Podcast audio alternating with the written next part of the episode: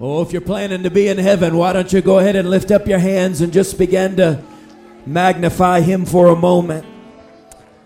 Blessed be your name, blessed be your name. Holy, holy is the Lord. Amen. Praise God. Well, I'm looking forward to that great day, aren't you? When we throw our crowns at the feet of Jesus and worship Him forevermore. Amen. Beautiful song, beautiful spirit of worship today. Uh, if you have your Bibles, please stand and we're going to get right into the Word of the Lord. I'm directing your attention to the book of Joshua, chapter 3. Joshua chapter 3 and verse number 15, and we'll read down through verse 17 today.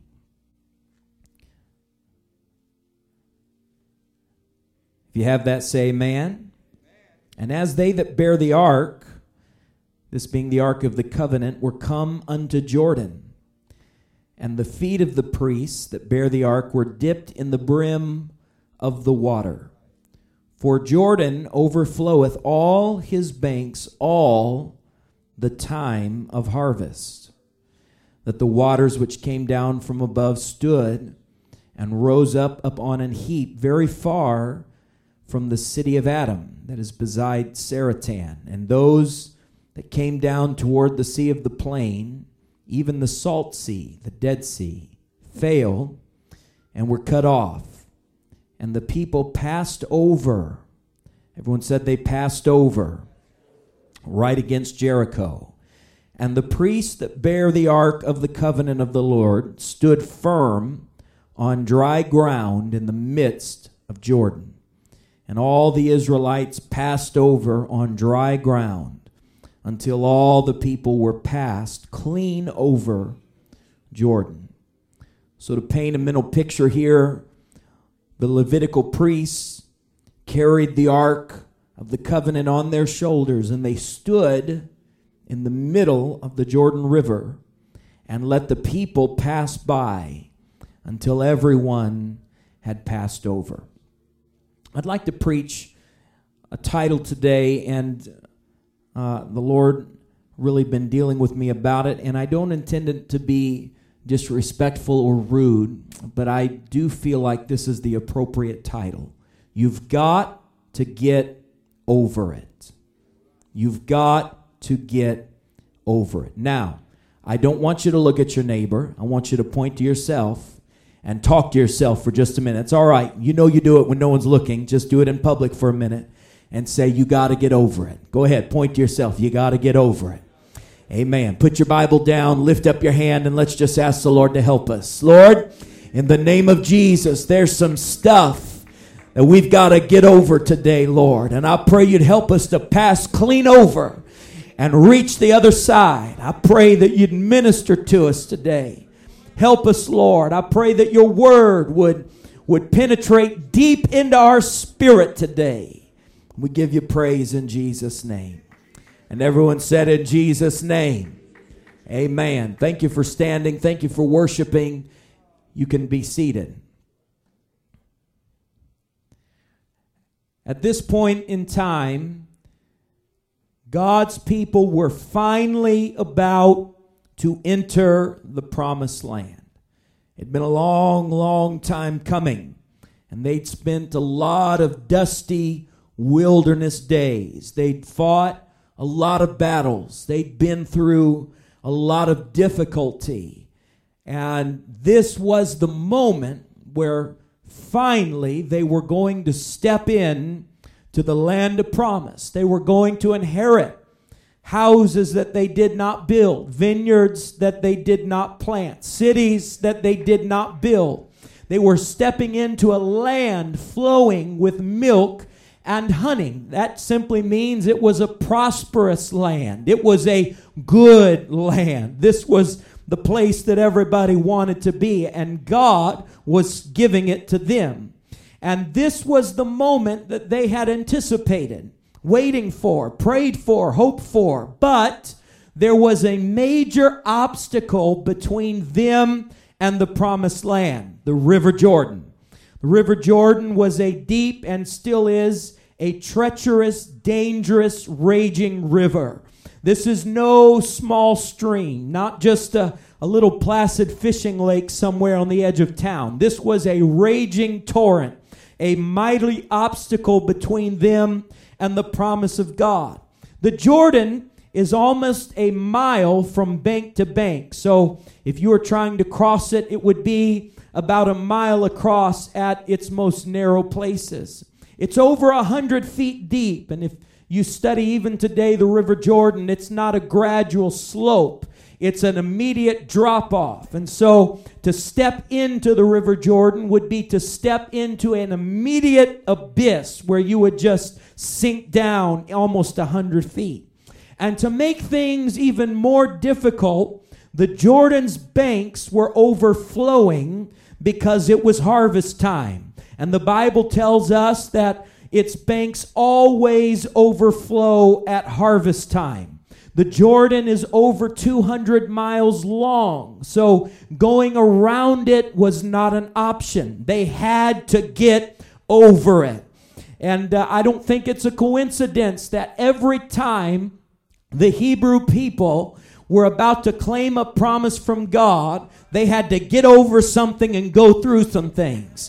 If you remember when they left the land of Egypt, they had been praying for that for over 400 years, and God sent a deliverer by the name of Moses. And it took a lot of plagues, and it took a lot of prayer, and it took a lot of blood over doorposts. But finally, the moment came where they stepped out of Pharaoh's reign and they stepped out on the promises of God, and they felt they felt the liberty of deliverance. And as they were leaving Egypt, they came face to face with the Red Sea. It was impassable. It was an obstacle that seemed impossible. But with my God, nothing shall be called impossible.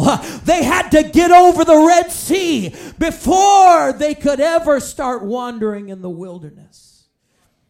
God in the wilderness, and when they finally got to the land of promise, there was another obstacle. There is always something that you will have to get over before you can claim the promises of God. I'm going to get personal in just a minute here, but I'm going to say it again. There are some things that some of you in this room have got to get over because it is keeping you from the promises of God.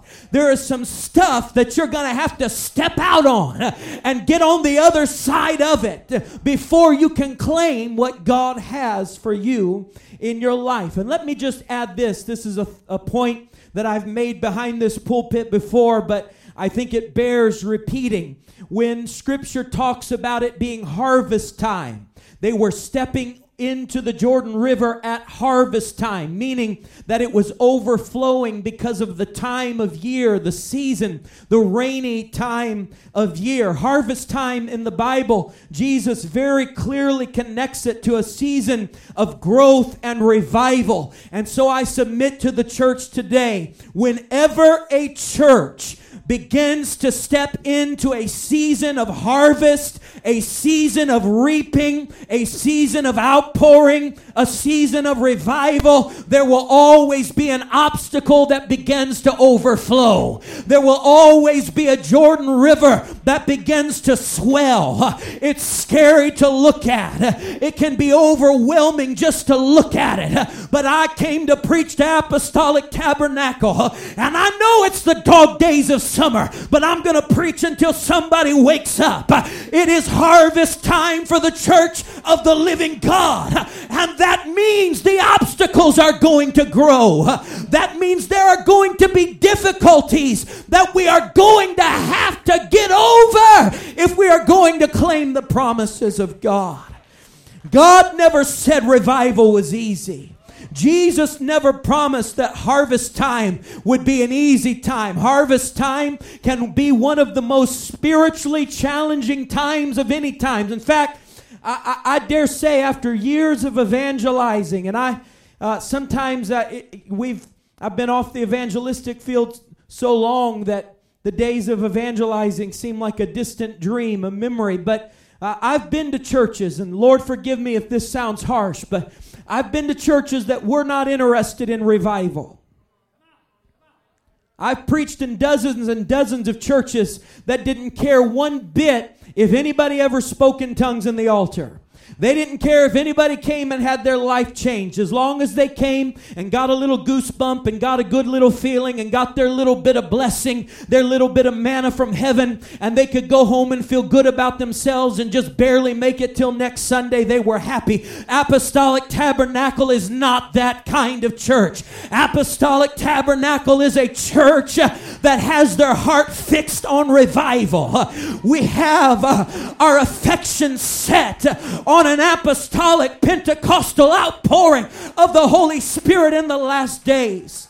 But I'll tell you what always amazes me about those churches is there is very little spiritual resistance from the enemy. Now they have sin and they have complacency and they have things that happen in their life, but within the church, the enemy is not concerned with them because they are not a threat to the enemy.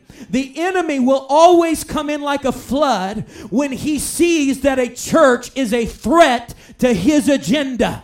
And so, when the River Jordan begins to swell, whenever you get to a place where you don't know, how am I going to get over? You should rest assured that you are doing something right. You may not be doing everything right, but you're doing something right because you have gotten the enemy's attention and you have stepped into a season of harvest. You stepped into a season of revival. You stepped into the place that God is preparing you for so you can enter into something greater. Somebody clap your hands and worship the Lord right now. Somebody who's facing an obstacle, why don't you go ahead and praise Him right now? You can see the other side. You don't know how you're going to get there, but you see the promise. I'm preaching to somebody you don't know how your baby's ever going to be saved. You don't know how your grandchild's ever going to serve God. You don't know how your husband will ever get right with God. But the Lord is giving you a supernatural vision right now. You can look across the swelled banks of the River Jordan and you can see the promise on the other side. Somebody praise Him right now. You got to get over it. You got to get over it. You got to get over it. You've got to give over it. You've got to get over it. Hallelujah. Now, the River Jordan in popular culture, and I've I've heard it preached this way too, and, and I don't want to destroy anybody's theology here. A lot of popular songs, even spiritual songs, will refer to the River Jordan as being death. And so you got to get over, you know, you cross over and you cross in. And I understand why that would be. There's even some merit to it. But I've always seen it a little bit differently. I see the River Jordan as being symbolic of dying to our flesh. And so the River Jordan is carnality. It's the old man, it's death. And you will not inherit the promised land. Look at your neighbor and say, He's talking about heaven right now. Now, some of y'all are going to get nervous because I'm going to start talking about how, how you got to make it to heaven. And some of y'all think just everybody's going to get to heaven doing whatever they want. That is antithetical to everything the Bible teaches us. You have to crucify your flesh before you can enter into the promised land. And so I see the River Jordan as symbolic of our flesh, our carnal nature. And whenever a church enters a season of revival, there's going to be a raging river of carnality. I've struggled with this as a preacher my entire ministry because it seems contrary to my understanding of revival. Because you would think that revival always means that there's going to be a great spiritual uh, renewal in people, and that is what revival should become.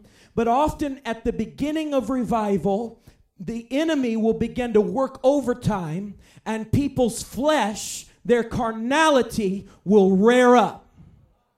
Anybody okay this morning? I know you want me to preach Lamborghinis and Mercedes from heaven, but I'm going to help somebody how to overcome their flesh because you've got to get over your flesh if you want to get on the other side if you want to inherit the promise, if you want to see heaven, if you want to have genuine apostolic revival, if you want to see miracles, signs, and wonders, if you want God to bless you, you're going to have to get on the other side of your flesh. And I can feel flesh rising up right now just preaching like this. We ought to just clap our hands to the Lord and get over our flesh for a minute here. We've got to crucify it a little bit. I feel pride rearing its head right now. I can feel ego beginning to rear up right now because we don't like preaching that comes against our flesh. And that's how I know I'm right in the will of God right now because we will never get to the next level. We will never see Jericho walls fall. We will never see the kingdoms of this world come tumbling down if we don't get over our flesh and get on the other side where God wants us to be. So, what are you talking about, preacher? I know when we say flesh and carnality, those are just kind of big words that kind of seem to uh, mean whatever we want them to mean. Let me just give you a few pinpointed examples. Envy will rear its head at harvest time. Jealousy, oh my God, I'm feeling it right now. Jealousy will begin to creep its little head up all the times of harvest. Bitterness, bitterness is a harvest killer. Bitterness will overflow at harvest time. Anger, people will lose control of their own willpower at harvest time. Pride, offense, offense. People will get offended. Honey, you better get over your offended spirit or you will my God, you will never get on the other side. I'm preaching to some people today. Somebody just looks at you sideways and you get all offended and you can't even come to church and worship. Honey, you better get over it and get on the other side or you're going to miss the promises of God. I need an apostolic to help me preach this morning. I need somebody who knows how to wage some spiritual warfare to shake yourself in the Holy Ghost. I need a prayer warrior who knows how to get over to help me preach today. Hallelujah. Lust.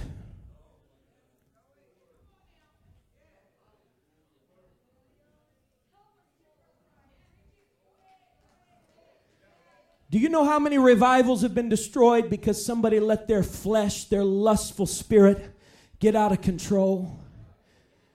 Lust, the lust of the flesh, the pride of life, worldliness. People who long to be like the world, look like the world, talk like the world, walk like the world. Worldliness will, will rise up. It will begin to overflow at harvest time. But God did not call the Hebrews to go into the land of promise and become like the Midianites and the Amalekites and the Philistines. God called his children to go and drive those spirits out of the promised land. He said, You are a chosen people, you are a peculiar people, you are a separated people. You're not to dress like the world, you're not to marry into the world, you're not to raise your children like the world. You don't talk like the world. You don't pray to the same gods the world prays to. You serve the one true living God, and Him only shalt thou serve. Is there anybody today who understands we've got to be called out? We've got to drive the world out of our promise.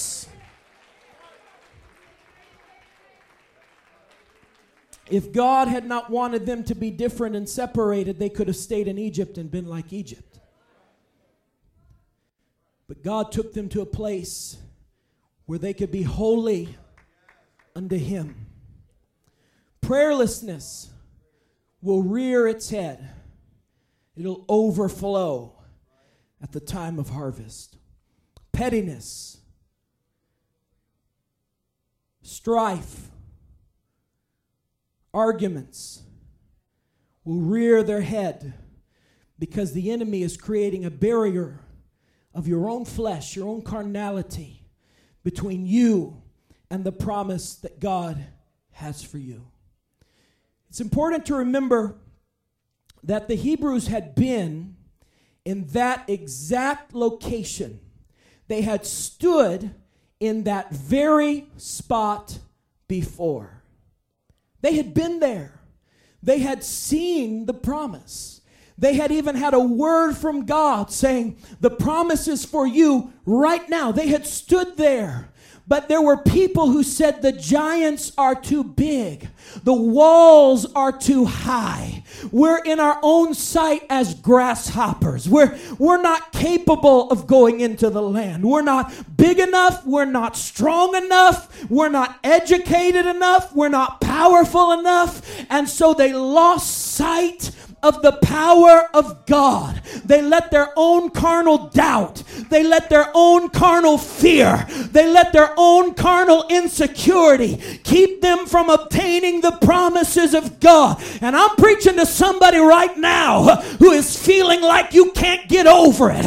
Honey, I want you to know it is time to get over to the other side. Stop looking at the walls. Stop looking at the giants. Stop looking at the problems and fix your eyes on Jesus, who is the author and the finisher of our faith.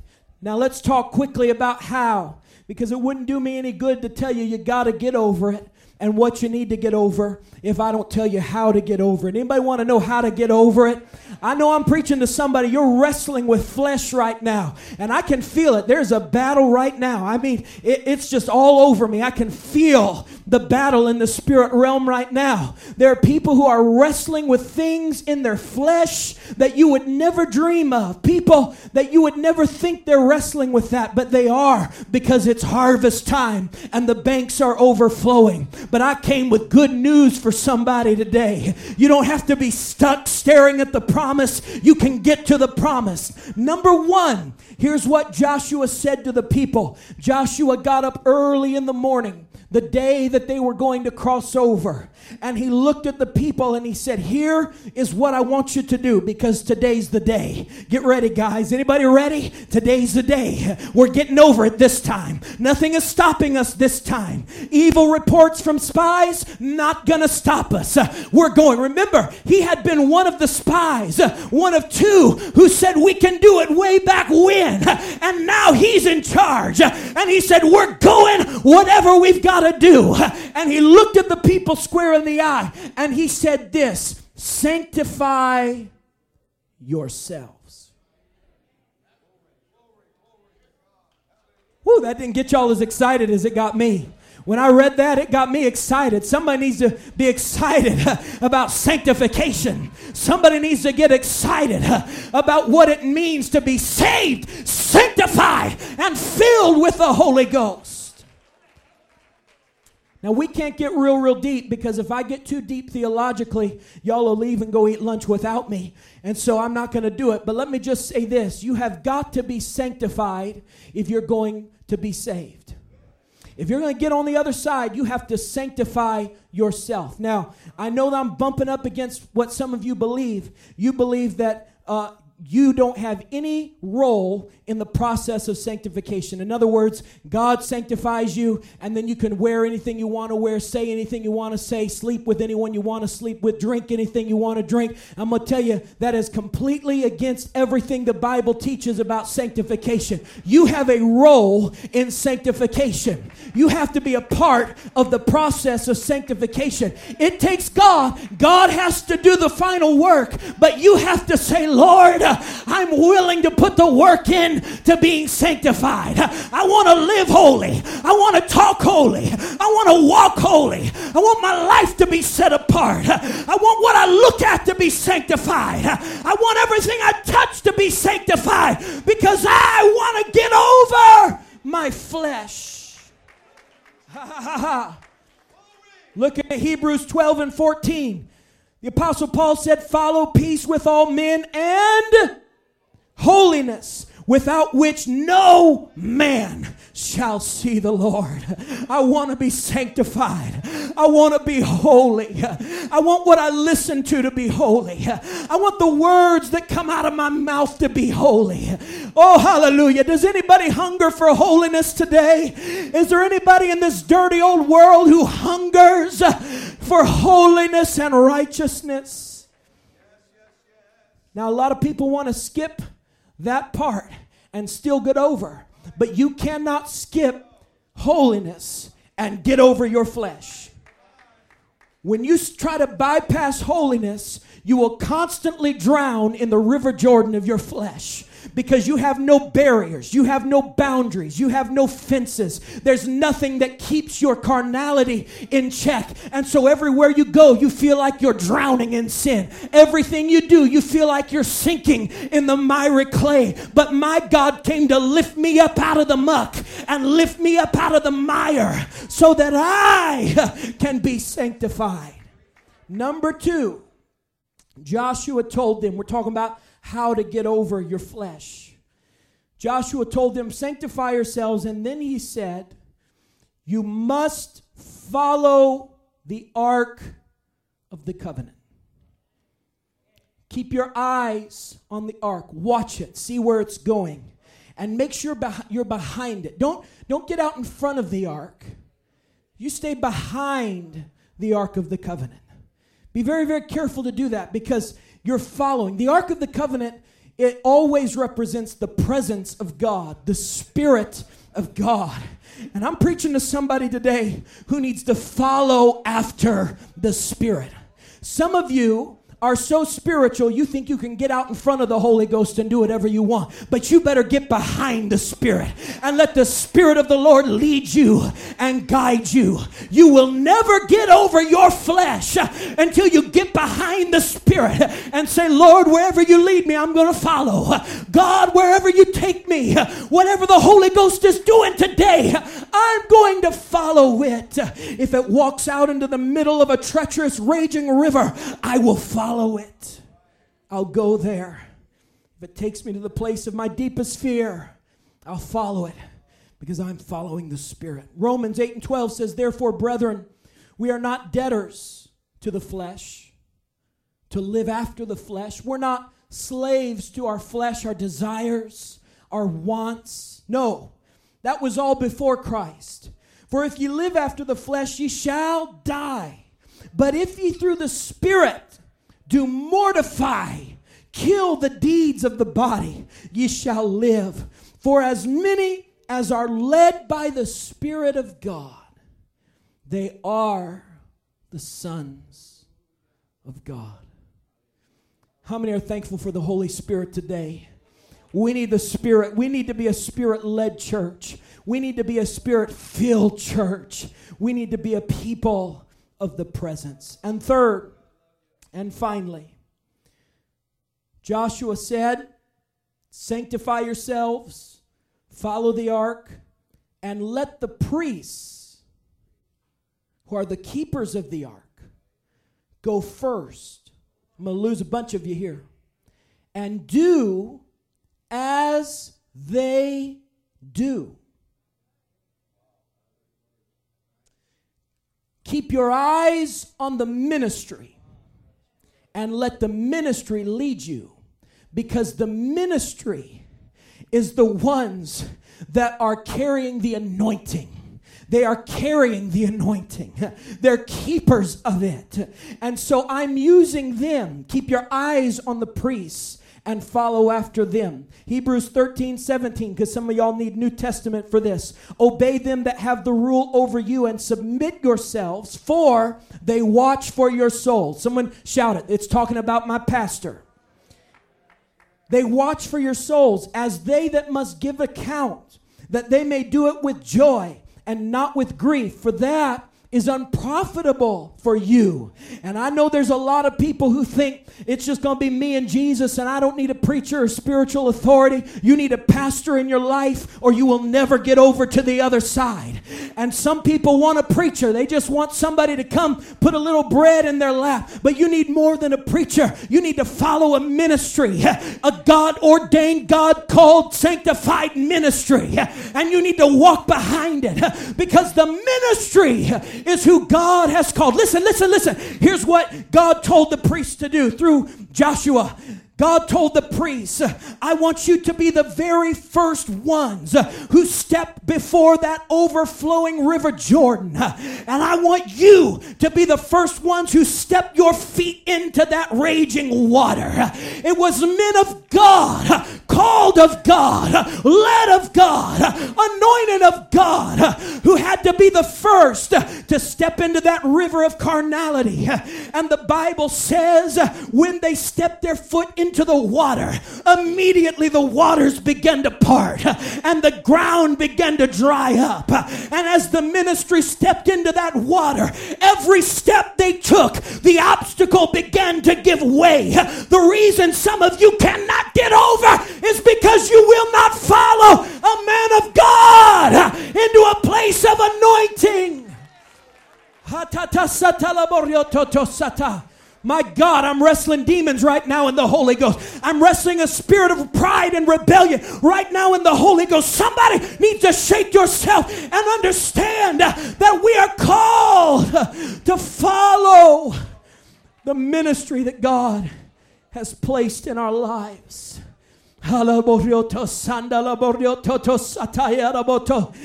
Bishop, there are some things uh, that when I face them, there are some areas in my life uh, that the only way I can get victory over them uh, is for me to step up uh, and follow behind the path that my bishop has blazed. There are some places that I can never go on my own, uh, but I've got to get behind my bishop uh, and say, Bishop, I know you've already been this way before.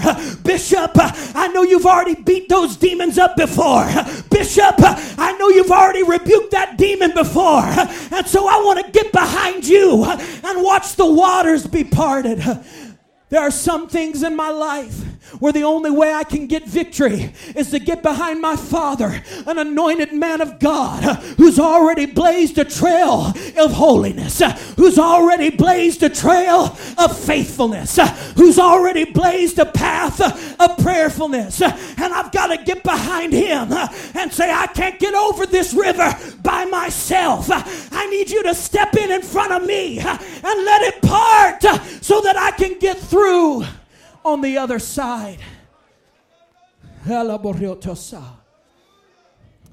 I'm going to preach it hard today. Some of you will drown in your own carnality because you refuse to submit yourself to ministry. You'll drown in your own flesh because you refuse to submit to authority that has gone before you. You don't have to like me, I'm gonna preach it anyway. Some of you better get over it though. Because I'm telling you, the spirit of the age, the spirit of the age is rearing its head. The spirit of the Antichrist is already working in the world today. Things are getting darker, things are getting harder.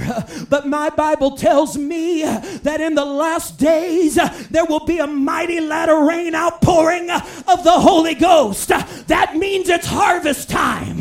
And harvest time means the banks of carnality are overflowing. And when they start overflowing, you got to get over it. If you want to get to the promise, stand with me, stand with me, stand with me. Musicians, come. There's not a person in this room. The Lord spoke to me last night, including myself. There is not a person in this room who doesn't have some area of the flesh that they need to get over. If you're hearing this message and saying, well, boy, I hope Sister so and so is hearing that preaching, you're not hearing the preaching right. If you're hearing this message and, and you're thinking, boy, I hope Brother so and so's listening to that preacher, you're not, you're not listening right. Every person in this room has an area of the flesh that they need to get over. And you can get over it. I said you can. The Bible says when they did get over it, and they got to the other side, they named that place Gilgal. Gilgal means circles. They purposed in their heart when they finally, remember, they had been wandering in circles in the wilderness. And when they got to the other side, They said, We're not going to wander in circles anymore. Gilgal will remind us of what we just got over. We don't have to wander in that place of shame any longer. We don't have to go around in circles repeating the same old mistakes over and over and over again because we got over it. Now we're on the other side. Joshua, as soon as they got across, he said, Here's what I want you to do I want you to take 12 stones, one for each tribe. And I want you to build a memorial, one that will stay here forever. So every time your children and your grandchildren come back to this place, they'll see the testimony of what mama and daddy got over. Some of you who've been delivered from addiction, you need to run to this altar this morning and build a memorial as a testimony so your children and grandchildren can see God brought them over it. God delivered them from that. Some of you who have been delivered from anguish and depression, some of you who have come out of the deep depths of the world, you ought to come to this altar right now as a testimony and just build some stones so that your family, so someone today who's here and struggling can see a testimony. God can deliver the vilest person. Some of you who used to struggle with anger, you had no control over your mouth, you had no control over your personality. You ought to run to this altar and build a memorial as an encouragement to somebody. God brought me over. God brought me out on the other side.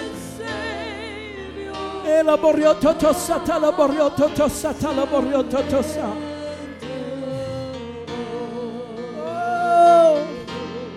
Some of you who are lost in darkness, you ought to come build a memorial at this altar. Hallelujah. Yes.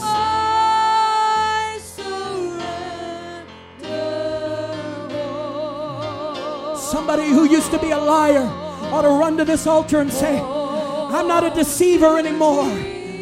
My name isn't Jacob anymore. My name has been changed. My name is Israel now.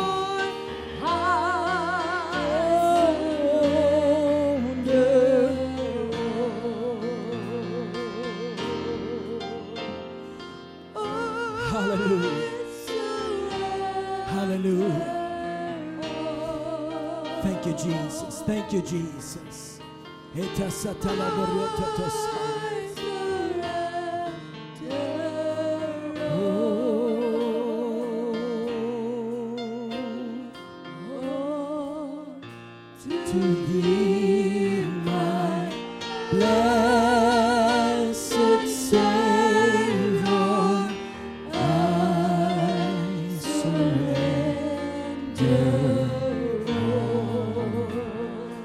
Nobody looking around, nobody looking around. Every head bowed, every eye closed. I wonder if you're in this room and you're standing in front of a river of flesh and you don't know how you're going to get over it to the other side. Nobody looking around. I wonder if you just throw your hand up and say, Brother, Brother Ryan, Pastor French, I want you to pray for me right now. Throw that hand up, throw that hand up. Nobody looking around, nobody looking around. All right. All right, lift up that other hand. Everybody lift up your hand. And we're going to pray right now that God would send a spirit of deliverance into this tabernacle. God, I pray the power of the Holy Ghost would sweep in this sanctuary, Lord. I pray the delivering power. Lord, by the anointing that you placed on my life, I'm stepping into this river right now, Lord. And I pray that it would begin to part. I pray that the ground would become passable. I pray that they would be able to step over into the other side, into the promise. I pray that you bless them, Lord. I pray that they would inherit all the promises that you placed in their life. Lord, I pray that no one under the sound of my voice would settle for the wilderness, but I pray they would step into blessings today. I pray that our flesh would be broken. I pray that our carnality would be defeated, Lord. In the name of Jesus, give us a spirit of righteousness, the spirit of sanctification. In the name of Jesus, in the name of Jesus, in the name of Jesus.